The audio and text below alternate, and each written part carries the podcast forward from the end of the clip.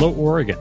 It's Wednesday, August 19th. This is Elliot Njus with a news briefing from the Oregonian and Oregon Live. Oregon Governor Kate Brown issued new guidance Friday requiring employees to wear face coverings or face shields in private or public office settings. Some Oregon employers, including those with public office settings, did not require face coverings until recently and in some cases, rule changes did not come until after a coronavirus outbreak. The Oregon Employment Department began requiring employees to wear masks at its call centers and claims processing facilities in July after coronavirus outbreaks infected 13 employees and forced the department to shut its Gresham facility. The State Early Learning Division also released new rules last week for childcare and early education facilities operating amid the pandemic. The new rules go into effect September 1st. They require all child care providers, staff members, and children in kindergarten or older to wear face coverings.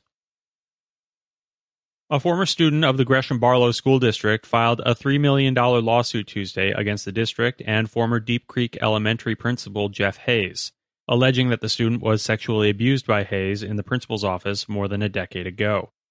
The former student is the fourth to allege that Hayes abused him, Two other students have settled claims against the district, while a third won a civil jury verdict in January. The plaintiff in Tuesday's lawsuit states that Hayes victimized him in 2007 and 2008. Hayes worked as principal of Deep Creek Elementary from 2005 to 2009. He has not been criminally charged, but the criminal statute of limitations hasn't run out, and a representative from the Clackamas County District Attorney's Office said Tuesday that an investigation is ongoing. A federal judge has upheld a record $925 million in damages awarded by a Portland jury in a class action lawsuit against a Michigan based telemarketing company. ViSalus Incorporated placed nearly 2 million recorded robocalls to potential customers across the country, offering deals on weight loss products, dietary supplements, and energy drinks. The case was brought by Lori Wakefield, a Molalla woman who once worked for the company.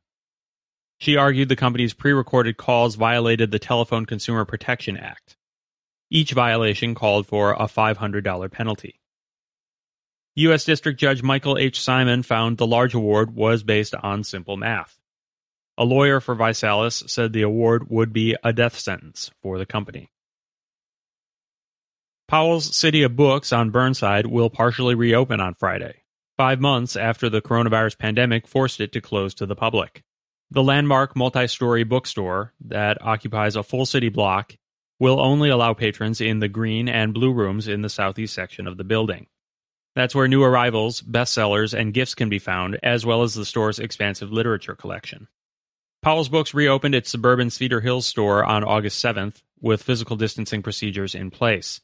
But in July, Powell's permanently closed its small store at Portland International Airport. Thanks for listening. You can support this podcast and our local journalism with a subscription to Oregon Live. Go to OregonLive.com slash pod support.